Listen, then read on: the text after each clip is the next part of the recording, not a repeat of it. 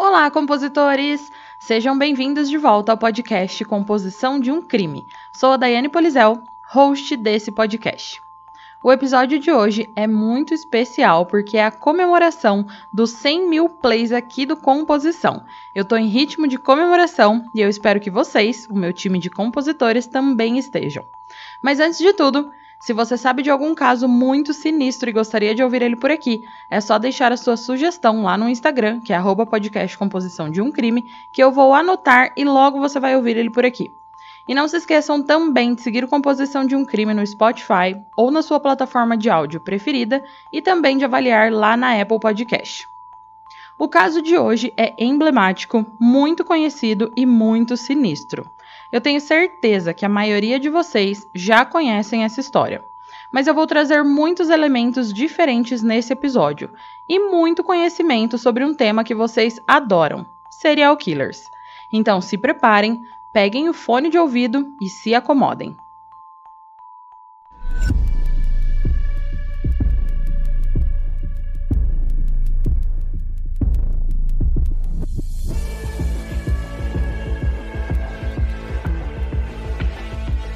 Se você está à procura de um podcast com uma pitada de humor e de morbidez, o Composição de um Crime é para você. Mas lembre-se que esse podcast é sobre crimes reais e algumas falas podem ser explícitas e não recomendadas a pessoas sensíveis e menores de 14 anos. Caso você não fique confortável com tais descrições, recomendo não ouvir.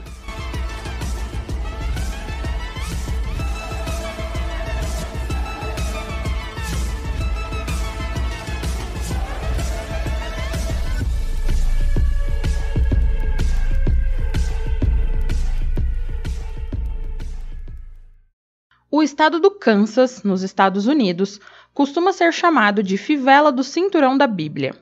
A cidade de Wichita, que fica no Kansas, é uma comunidade onde as pessoas se sentiam seguras ao deixar as portas destrancadas e um estranho era apenas um amigo que ainda não se conhecia. Até que um dia, um serial killer começou a rondar as ruas em busca de novas vítimas. Por mais de 30 anos, três iniciais causaram medo nos corações dos cidadãos de Wichita. BTK. O assassino se autodenominava assim em uma demonstração de crueldade narcisista. B era de bind, T de torture e K de kill, que significava amarrar, torturar e matar. O termo serial killer é bem recente, e vocês que já assistiram ou leram Mindhunter sabem disso, né? Porém, os assassinos em série datam de muitos séculos atrás. Eles existiram em várias épocas e em vários lugares do mundo. O primeiro registro documentado de um serial killer data do século I, compositores. E esse primeiro serial killer registrado não foi um homem, e sim uma mulher, identificada na história da antiga Roma e conhecida como Locusta a Envenenadora. Ela foi contratada pela mãe de Nero para envenenar qualquer pessoa que ameaçasse tirar o trono do seu filho. E ela não é o único exemplo de que os serial killers existem há muito mais tempo do que o termo serial killer. Temos, por exemplo, Gilles de Rais, do ano 1430, que era o companheiro de armas de Joana d'Arc e foi um serial killer confesso de crianças. Temos também Elizabeth Bathory, que foi a Condessa Sangrenta, que matou muitas mulheres no final do século XVI e começo do século XVII. E temos também os cavaleiros e guerreiros da Idade Antiga e Idade Média, que muitas vezes eram psicopatas que podiam livremente dar vazão aos seus objetivos homicidas sem se importar com qualquer forma de repreensão moral, uma vez que a única preocupação era apenas aniquilar o inimigo, independente da forma que isso ocorresse. Ou seja, eles tinham plena liberdade para agir sem preocupação com as consequências dos seus terríveis atos. Por isso, não há dúvida que os assassinos em série permeiam a humanidade desde sempre. Então, nós já entendemos que o serial killer existe desde sempre, né? Porém, como eu disse, o termo serial killer é algo novo, de algumas décadas somente. Esse termo foi descrito por Robert Ressler nos anos 70 nos Estados Unidos, assim como mostra a série Mindhunter. E de acordo com o Instituto Nacional de Justiça dos Estados Unidos, o serial killer é um indivíduo sozinho, mas nem sempre, que comete uma série de dois ou mais assassinatos em evento separado, onde esses crimes ocorrem com um período de tempo que pode variar de horas a anos. O Instituto ainda diz que, na maioria das vezes, o motivo é psicológico, sendo seu comportamento e as provas obtidas nas cenas dos crimes um reflexo de nuances sádicas e sexuais. Não muito diferente disso, a querida e maravilhosa escritora Ilana Kazoy define o serial killer como um assassino que comete uma série de homicídios com algum intervalo de tempo entre eles, tendo as vítimas o mesmo perfil e sendo objetos da fantasia do homicida, e que infelizmente, até onde se sabe, eles só param de matar quando são pegos ou mortos. E a partir dessa definição, vamos começar a conhecer o personagem principal do nosso episódio de hoje. Vamos tentar nos aprofundar um pouco na infância de Dennis Rader. Em 9 de março de 1945, Dorothea May e William Elvin Rader tiveram seu primeiro filho em Pittsburgh, no estado do Kansas. Pouco depois do seu nascimento, a pequena família mudou-se para Wichita, também no Kansas. Dennis foi criado com mais três irmãos mais novos e superficialmente parecia ter uma infância normal. Ele era um membro do Boy Scouts of America, que é similar ao nosso escoteiros aqui no Brasil. E ele era ativo no seu grupo de jovens da igreja local. Ele era considerado um aluno médio, embora um pouco retraído, e aqueles que o conheceram o descreveram como normal, educado e bem educado. Na realidade, Dennis não era normal ou educado. Ele já estava trabalhando no que seria o seu apelido infame. Embora provavelmente ele não tivesse percebido na época, ele estava amarrando, torturando e matando animais. Mas lá no fundo, ele sabia que isso não era certo e conseguiu manter esse hobby de machucar e matar animais em segredo. Em algum episódio passado, eu já falei para vocês, né, compositores, sobre a tríade MacDonald. Mas só para relembrar, a tríade vem de acordo com a pesquisa do psiquiatra MacDonald no seu texto publicado em 1963 chamado The Thread to Kill, onde ele encontra evidências de modelos de comportamento infantil que ele denomina como tríade homicida, que pode estar conexo com o comportamento adulto destruidor. Essa tríade é descrita pelo autor como um conjunto de crueldade contra animais, enurese noturna e obsessão com fogo. E para o autor, uma combinação de no mínimo dois desses comportamentos já seriam suficientes para se associar com tendências violentas. Já sabemos que Dennis machucava e matava animais.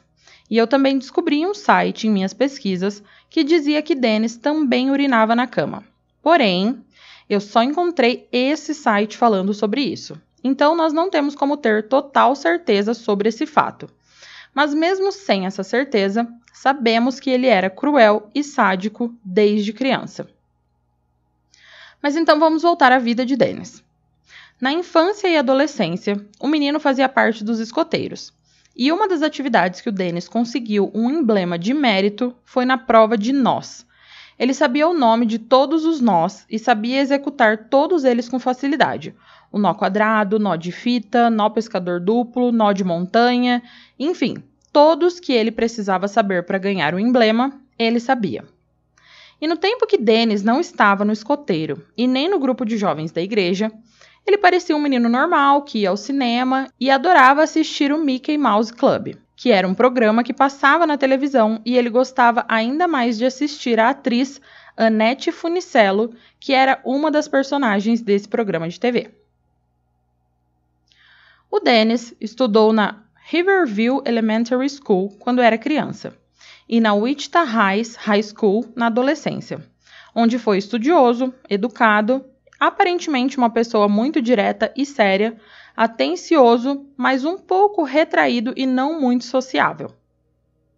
Após a sua graduação, em 1963, ele passou algum tempo trabalhando em uma mercearia antes de se matricular no Kansas Wesleyan College em 1965. Porém, após alguns anos de notas ruins, ele largou a faculdade. Então, nesse ponto, ele era um jovem que gostava de aventuras e dessa vida, entre aspas, do escotismo e desafios. Então, na cabeça dele, o próximo passo lógico eram as Forças Armadas. Inicialmente, isso deu a ele a sua primeira chance de se aventurar em outros lugares, e ele acabou fazendo seu treinamento básico em San Antonio, que era distante da sua cidade. E por conta dessa distância, ele pôde refletir e pensar mais em sua vida. Então se matriculou numa escola técnica em Wichita Falls, no Texas. E a partir desse curso técnico, ele pôde ir ainda mais longe quando estava estacionado na base aérea. Ele foi capaz de estabelecer uma rotina constante como especialista em manutenção. O ex-escoteiro levava o seu trabalho militar muito a sério e era meticuloso quanto ao uniforme que o simbolizava. Ele foi fiel e cuidadoso ao passar e dobrar o seu uniforme de gala, e sempre se apresentou com um capricho impecável. Pode até se sugerir que, como muitos jovens introvertidos que precisam de orientação, ele estava tentando alcançar certa paz mental por meio da atenção aos detalhes. Sabemos que havia uma luta interna dentro do Dennis, pois foi nessa época que ele começou a se entregar a um hobby questionável que mais tarde seria sua ruína. E para entender esse hobby questionável, vamos voltar à infância de Dennis por um minuto. Assim como muitas crianças em fase de descobrimento e de aventura, Dennis começou a se interessar por leitura de revistas de detetives. Mas além das histórias de detetive, essas publicações apresentavam fotos de servidão, mulheres amarradas e com expressões de terror em seus rostos. Isso causou uma grande impressão em Dennis, que naquela época começou a tentar replicar alguns daqueles desenhos em seus próprios esboços. Ele começou inocentemente, com desenhos de múmias, pessoas com seus corpos inteiros contidos, mas, com o passar do tempo, conforme o Dennis ia crescendo, ele logo passou a fazer desenhos de mulheres semelhantes às que ele vira nas revistas quando era criança. E esse era seu hobby, que gerou suas fantasias de escravidão e de bondade. Inclusive, um dos seus desenhos era de Annette Funicello, que nessa época já não era mais uma criança que participava de um programa infantil, mas sim uma mulher adulta e atraente. Então, durante seu tempo nas Forças Armadas, ele continuou seu hobby, se aprimorando e conseguindo fazer desenhos muito mais detalhados. Ele começou até a legendar os seus desenhos, como se fossem quadrinhos com falas. Porém, mesmo com os desenhos melhores e as legendas, as suas fantasias ainda não estavam satisfeitas. O Dennis precisava de algo maior, mais satisfatório, então ele começou a espiar mulheres pelas janelas. Como era de se esperar, ele guardava esses fetiches e desejos questionáveis para si mesmo, e os seus colegas militares não desconfiavam de nada. Ele conseguiu guardar tão bem esses segredos e conseguiu disfarçar tão bem esse seu lado perverso que ganhou a Medalha do Serviço de Defesa Nacional, a fita do tiro de especialista em armas leves e a medalha de boa conduta da Força Aérea. Ele também, através da Marinha, passou um tempo no Japão, Porém, não se sabe muito bem o que, que ele fazia lá nas suas horas vagas. A única coisa que a gente sabe é que mais tarde ele descreveria essa época como um período de educação sexual, seja lá o que isso significava para ele, né? Já em 1970, ele voltou para Wichita, optando por servir na reserva e trabalhando no departamento de carnes da rede de supermercado local. Foi durante esse tempo que ele começou a se encontrar com uma contadora três anos mais jovem que ele, Paula Dietz, que havia estudado na mesma escola que ele, mas que não o conhecia. Então, em maio de 1971, Dennis se casou com Paula e os dois foram morar próximos da casa onde Dennis viveu na sua infância, tendo dois filhos juntos. Dennis e Paula também se juntaram à Igreja Luterana de Cristo, Lembre-se que Dennis, desde muito novo, fazia parte da igreja, né? Então, mesmo após casado e mesmo com o seu hobby macabro, eles faziam parte da comunidade religiosa da cidade. Após casado, ele voltou a estudar e se formou em eletrônica no Butler Community College, mas não conseguia trabalho e ficava pingando de lugar em lugar até que ele foi para Wichita State University para estudar justiça criminal. Ele foi ensinado como investigar crimes sexuais, assassinatos em série e como recuperar evidências de cenas de crime. Eu acredito que nessa época o monstro dentro de Dennis deveria estar totalmente inquieto, ainda mais vendo e estudando sobre as coisas que ele desejava tanto fazer. E apenas alguns meses somente após voltar a estudar, o Dennis, que futuramente se tornaria o BTK Killer, assassinou a sua primeira família de vítimas. A escritora Ilana Kazoy, em seus estudos e escritos sobre serial killers, define algumas fases psicológicas do assassino em série, sendo que a primeira fase, Dennis Rader, já começava a se encaixar. Essa fase é chamada de fase áurea, que é o início de tudo, que é onde o assassino começa a perder a noção da realidade e começa a desejar cada vez mais a realização da fantasia que ele tem em mente. E no caso do Dennis, era tudo que ele desenhava no seu hobby. Então chegou o ano de 1974 e Dennis estava desempregado. E aqui ele começa a segunda fase descrita por Ilana Kazoy, que é a fase da pesca, onde ele vai procurar a sua vítima ideal. Como Dennis estava sem emprego, ele deixava sua esposa no trabalho, escolhia um lugar e ficava andando pela vizinhança fazendo observações sobre as mulheres que ele achava interessante e nessas observações incluíam imaginar a mulher amarrada e também se imaginar torturando e matando essas mulheres. Nessas andanças, ele começou a observar uma família porto-riquenha, a família Otero, que havia se mudado há pouco tempo para o bairro onde ele morava. Ele era fascinado por mulheres latinas, futuramente alegando que gostava de seus cabelos e olhos escuros. Ele também gostava muito de Josefine, conhecida como Josie, que era a filha dos Oteros, de apenas 11 anos de idade. Ele começou a observar a rotina da família Otero, quando eles saíam pela manhã, quando voltavam à tarde e o que faziam nas horas vagas. Durante semanas, ele fez anotações sobre suas indas e vindas, e então começou a preparar planejar e reunir as ferramentas que achava que precisaria para matá-los. Ele chamou essas ferramentas do seu kit de sucesso. E à medida que refinava suas necessidades por meio de assassinatos, os seus kits de sucesso também se tornavam mais refinados.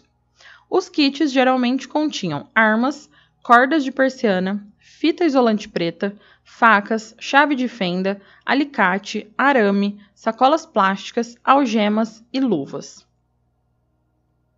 Dennis observou tanto a família que ele sabia que a família tinha dois carros e que Julie Otero, a mãe, levava dois dos seus filhos, a Josie e o Joey, para a escola nos dias de semana, saindo às 8h45 da manhã. E Joseph, o pai, saía para trabalhar em seu carro às 8 horas da manhã. Então foi quando, em janeiro de 1974, em um dia frio de neve, a fantasia de Dennis de tirar vidas humanas finalmente se concretizou. Ele estava perseguindo a família Otero, mas parecia ter perdido um detalhe muito importante. Dennis cronometrou a sua chegada para 8h20, esperando evitar o confronto com Joseph, porque o Joseph, que era o pai da família, era um ex-boxeador.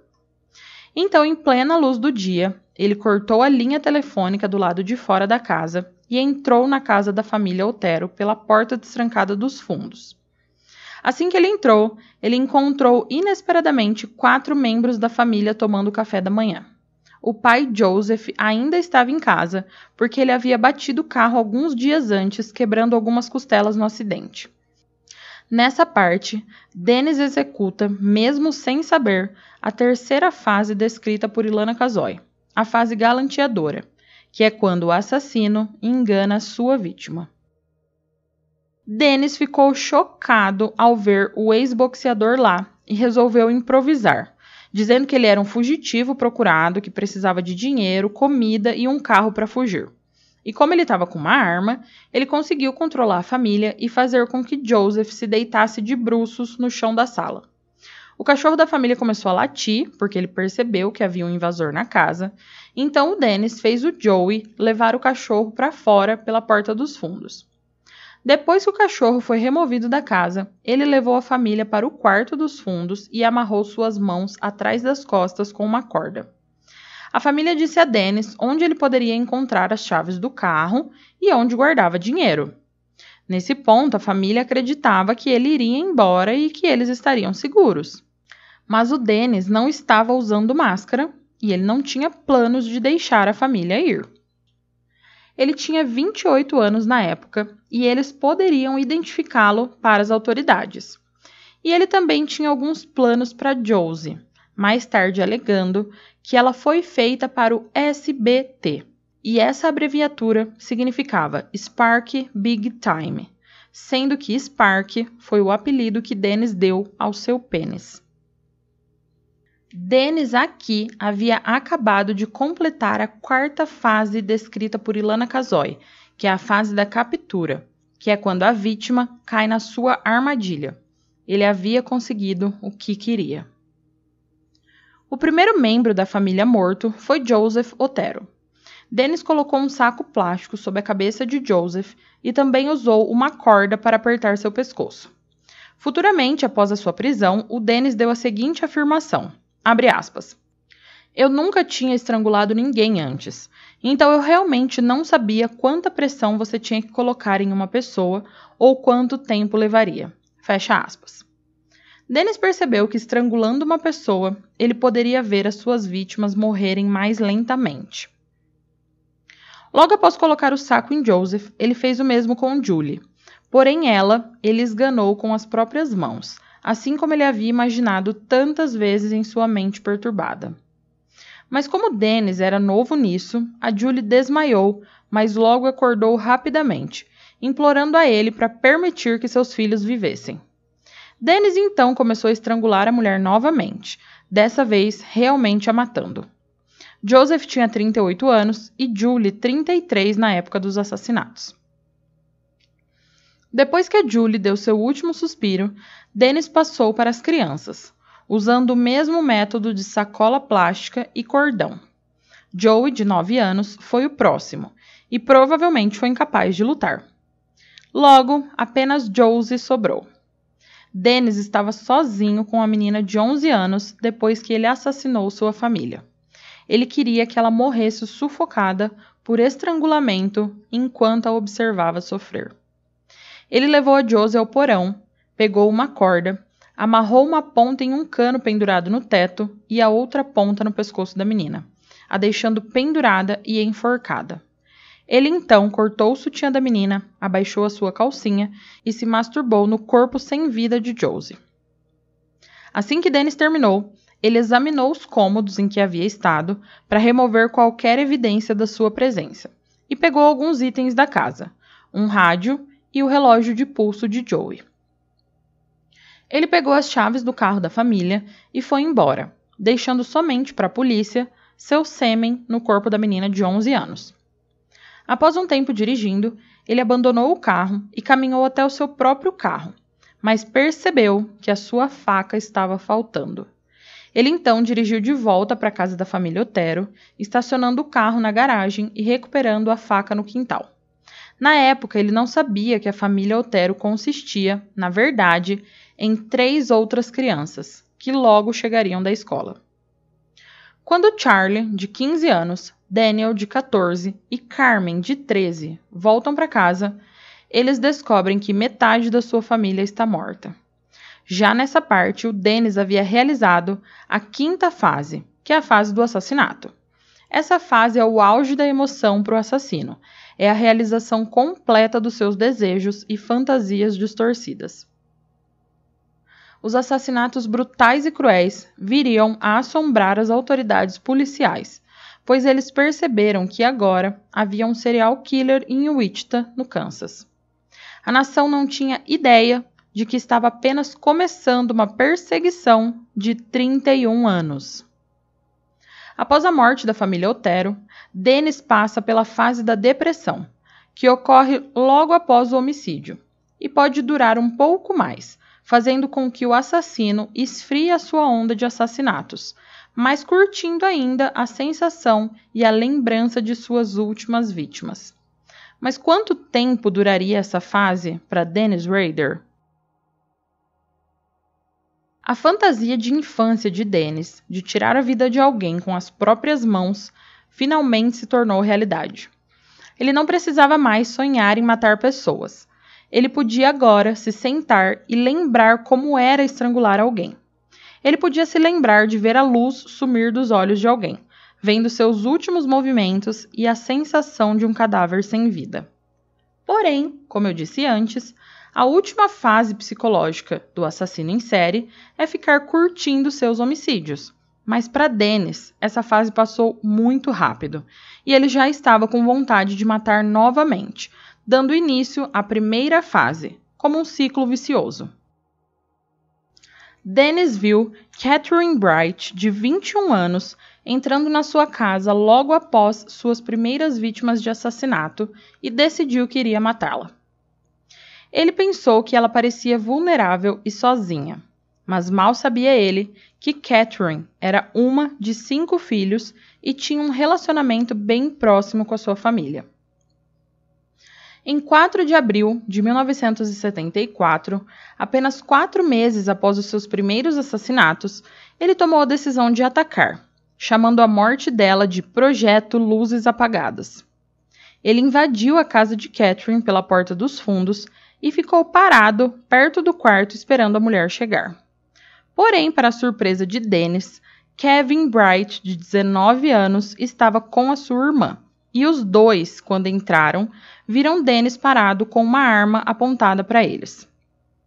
Novamente, Dennis não tinha máscara e contou a eles a mesma história que contou à família Otero, que ele era um fugitivo em fuga e só precisava de comida, dinheiro e um carro para continuar viajando. Dennis fez Kevin amarrar sua irmã no quarto da frente e então amarrou Kevin à cabeceira da cama em uma sala separada e voltou para Catherine. No entanto, Dennis havia ido preparado para uma pessoa só, e quando ele voltou ao Kevin para tentar estrangular ele, Kevin conseguiu se soltar e atacou o homem. Mas o Dennis foi bem rápido. Ele sacou a arma e atirou no garoto, que caiu no chão e começou a sangrar pela cabeça, aonde a bala havia acertado.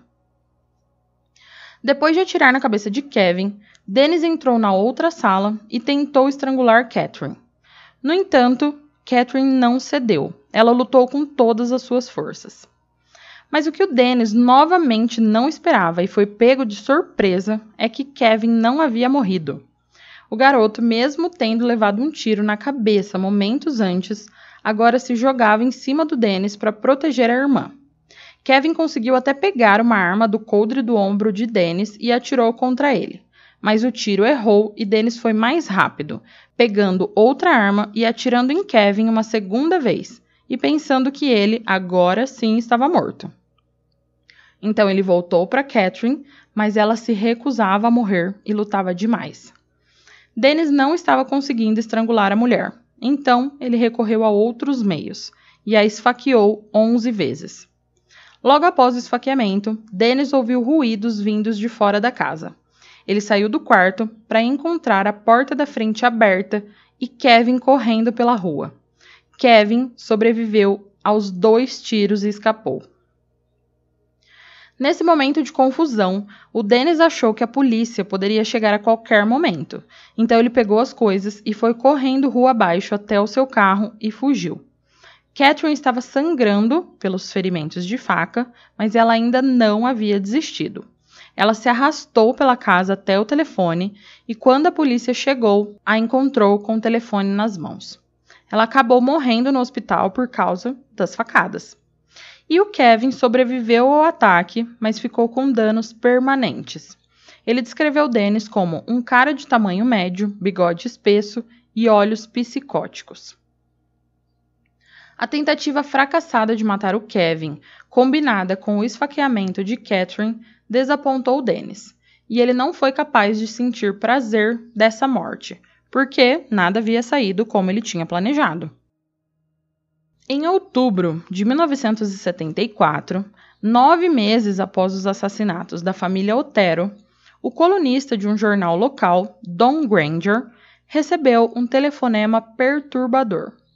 Tudo começou com uma voz rouca ordenando que, abre aspas, ouça e ouça bem, fecha aspas. A pessoa que ligou disse a Dom para ir à biblioteca pública, onde encontraria uma carta em um livro chamado Applied Engineering Mathematics.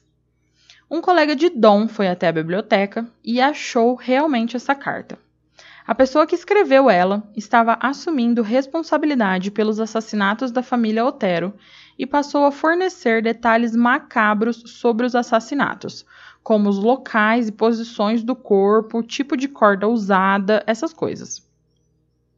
A pessoa que escreveu a carta também decidiu falar sobre si mesmo, e na carta havia a seguinte citação: abre aspas. Nunca saberei onde esse monstro entrou em meu cérebro mas ele veio para ficar. Como alguém se cura? Se você pedir ajuda, dizendo que matou quatro pessoas, eles vão rir ou apertar o botão de pânico e chamar a polícia. Ele já escolheu sua próxima vítima ou vítimas, não sei quem são ainda. No dia seguinte, depois de ler o jornal, eu saberei. Fecha aspas. E no final da carta, ele ainda deixou uma observação que é a seguinte: abre aspas uma vez que os criminosos sexuais não mudam seu modus operandi, ou, por natureza, não podem fazer isso, não vou mudar o meu. As palavras em código para mim serão bind them, torture them, kill them, BTK. Eles estarão na próxima vítima. Fecha aspas. E só para lembrar vocês, bind, torture and kill, BTK, significa amarrar, torturar e matar. Então ele queria dizer: os amarre, os torture, os mate. BTK. Eles estarão na próxima vítima. A polícia estava apavorada com esse homem, mas o que eles mais temiam não aconteceu. 1975 e 1976 passaram sem morte alguma. Em março de 1977, Dennis matou uma mulher chamada Shirley Vian na frente de seus dois filhos, roubando dois pares de suas roupas íntimas antes de fugir. Em dezembro, ele invadiu a casa de Nancy Fox. Dessa vez não havia nenhum homem presente, nenhuma pessoa inesperada de qualquer tipo, e isso deu a ele a oportunidade de ordenhar a mulher e ficar só de roupa íntima. Ele a estrangulou com um cinto até que ela ficasse inconsciente. Então a esperou acordar, sussurrou a ela que ele era o BTK e então a matou, se masturbando em uma camisola da vítima. Em abril de 1979, ele tinha outra vítima em mente, uma viúva na casa dos 60 anos chamada Anna Williams. Ele invadiu a casa para esperar por ela, mas a sua chegada antecipada foi atrasada. Ele aproveitou esse tempo lá para brincar com as roupas íntimas da senhora e também para roubar algumas coisas e dinheiro mas ele acabou se cansando e indo embora antes da mulher chegar. Em 27 de abril de 1985, o BTK Killer atacou novamente. Dessa vez, ele matou um de seus vizinhos, Marine Hedge, que morava a apenas algumas portas da sua casa. E o fato de ela morar tão perto dele deu a ele uma vantagem, porque ele poderia persegui-la de sua própria casa. Enquanto ele a observava, ele também fantasiava em como seria o pescoço da mulher com uma corda em volta. E como Dennis havia estudado justiça criminal, ele sabia que precisaria de um álibi, já que o assassinato ocorreria tão perto de sua casa e a polícia com certeza ia ali para interrogar ele e outros vizinhos. Dennis não podia correr o risco de se tornar um possível suspeito de homicídio. Ele havia se tornado um líder dos escoteiros e estava se preparando para ir acampar com o grupo. O seu tempo como escoteiro, como eu mencionei no início do episódio, o ensinou a amarrar muitos nós diferentes, razão pela qual os investigadores encontraram nós com estilos diferentes nas cordas usadas nas suas vítimas. Hey, Você se interessa por crimes reais, serial killers, coisas macabras e tem um senso de humor um tanto quanto sórdido? Se sim, você não está sozinho. Se você precisa de um lugar recheado de pessoas como você, venha conhecer o podcast Pátria Amada Criminal. Todas as semanas tentamos entender o pior da humanidade. Nesse processo, a gente ri, chora, fica brava, fofoca, porque afinal de contas é assim que a gente fala quando está entre amigos. Suas novas melhores amigas trevosas estão aqui no Pátria Amada Criminal. Ele percebeu que a polícia não poderia acusá-lo de nada se ele estivesse acampando na floresta. Então ele escolheu matar Marine no final de semana da sua viagem de acampamento. O Dennis foi acampar e de alguma forma ele conseguiu escapar do grupo por algumas horas, indo até a casa de Marine. Mas, mais uma vez, ele foi surpreendido. Marine tinha voltado para casa com um amigo. Dennis então ficou horas esperando escondido para fazer o seu movimento final após essa pessoa, né, esse amigo, ir embora e a Marine ir dormir. Ele entrou sorrateiro no quarto da mulher e acendeu a luz do banheiro ao lado para poder enxergar. E naturalmente, quando ele acendeu essa luz, a Marine acordou.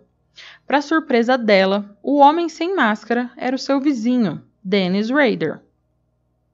Ela começou a gritar o que fez com que Dennis pulasse na cama para estrangulá-la imediatamente. Depois que a Marine deu seu último suspiro, ele tirou as roupas do seu corpo e a amarrou, colocando depois ela em um cobertor. Ele então levou para o porta-malas do seu carro e dirigiu até a Igreja Luterana de Cristo, onde ele era membro da congregação. Mas ele levou o corpo lá só para fazer uma coisa bem bizarra.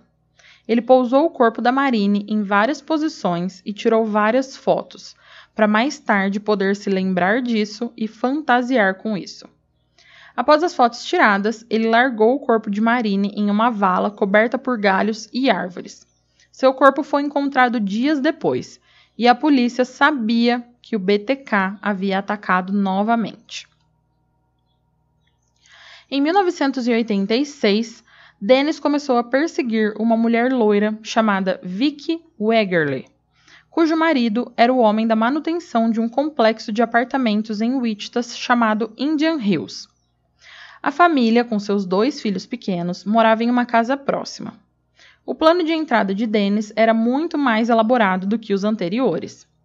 Ele agora pegou um capacete de seu trabalho de manutenção atual e fixou um logotipo da Southwestern Bell nele que era uma companhia de telefone, para tentar entrar disfarçado de técnico na casa.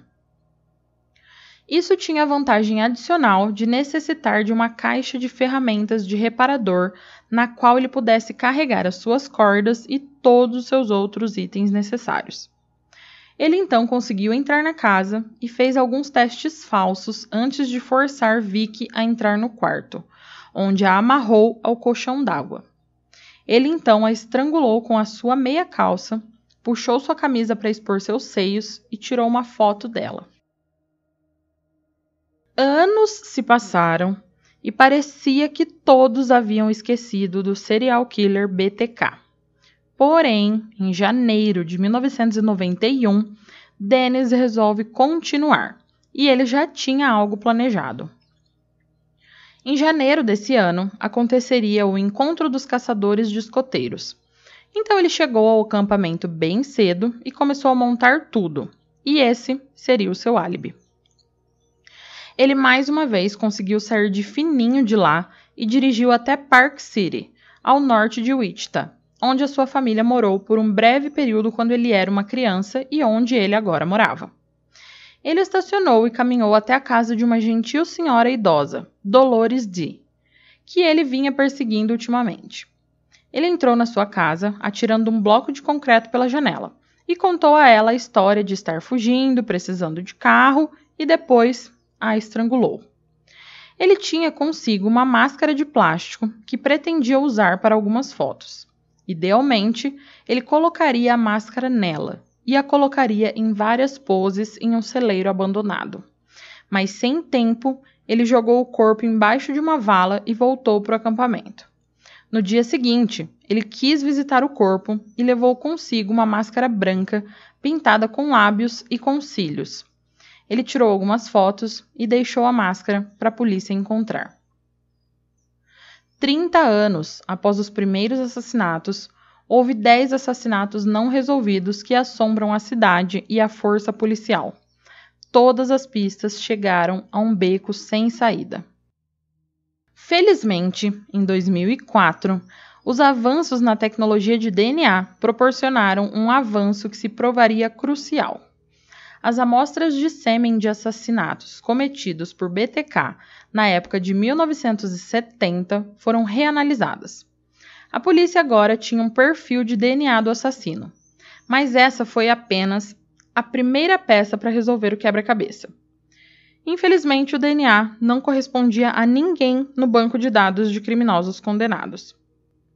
Mas então, no trigésimo aniversário do primeiro ataque do BTK, um jornal local publicou um artigo sobre os casos não resolvidos e um próximo livro.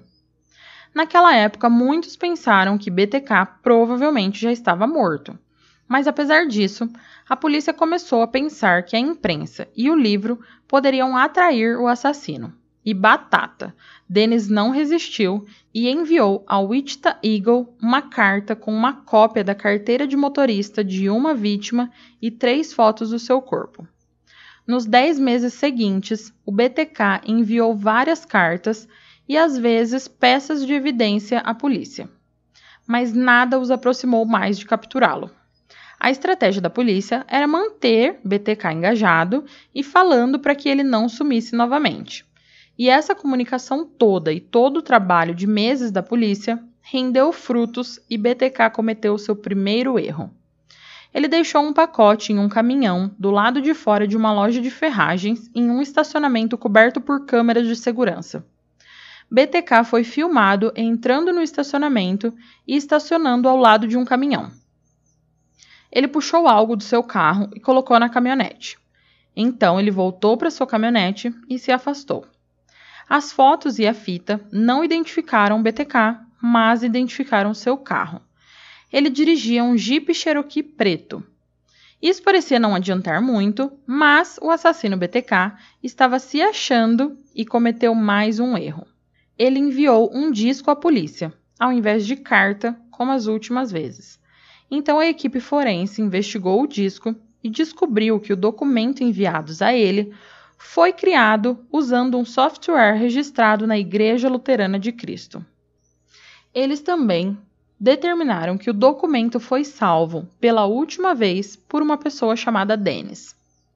Depois de 31 anos angustiantes, finalmente a polícia tinha um nome. Eles entraram no site da igreja e descobriram um membro chamado Dennis Rader. Então foram correndo à casa desse homem e, chegando perto da casa, viram o jipe preto estacionado. Porém, o chefe da investigação cancelou tudo às pressas, pois eles perceberam que não tinham provas o suficiente.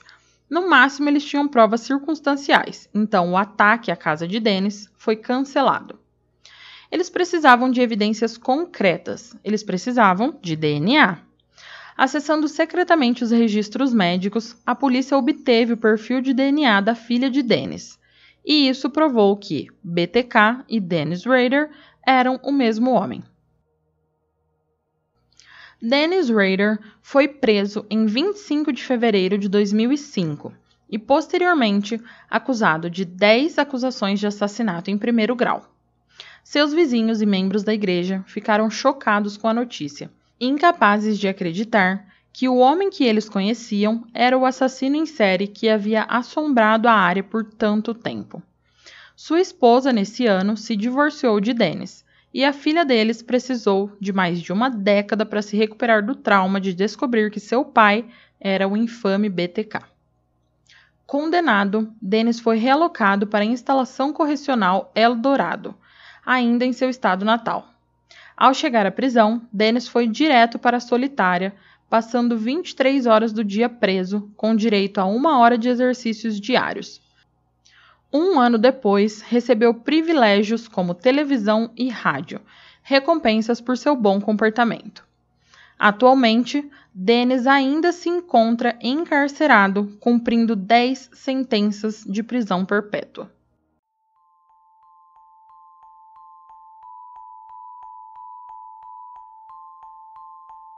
Compositores, o caso de hoje chegou ao fim. O que, que vocês acharam desse episódio? Eu tentei trazer mais informações do que só o crime em si e eu espero muito que vocês tenham gostado. Não se esqueçam de ir lá no Instagram, na postagem desse episódio, contar para mim o que, que vocês acharam do episódio de hoje e também de irem lá comemorar os 100 mil plays juntinho comigo.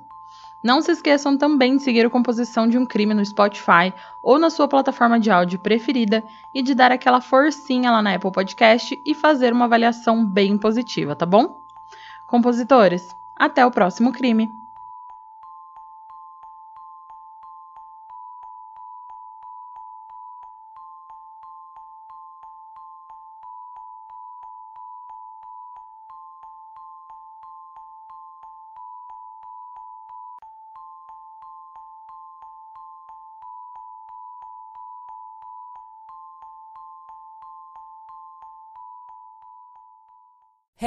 Você se interessa por crimes reais, serial killers, coisas macabras e tem um senso de humor um tanto quanto sórdido? Se sim, você não está sozinho. Se você precisa de um lugar recheado de pessoas como você, venha conhecer o podcast Pátria Amada Criminal. Todas as semanas tentamos entender o pior da humanidade. Nesse processo a gente ri, chora, fica brava, fofoca, porque afinal de contas é assim que a gente fala quando está entre amigos. Suas novas melhores amigas trevosas estão aqui no Pátria Amada Criminal.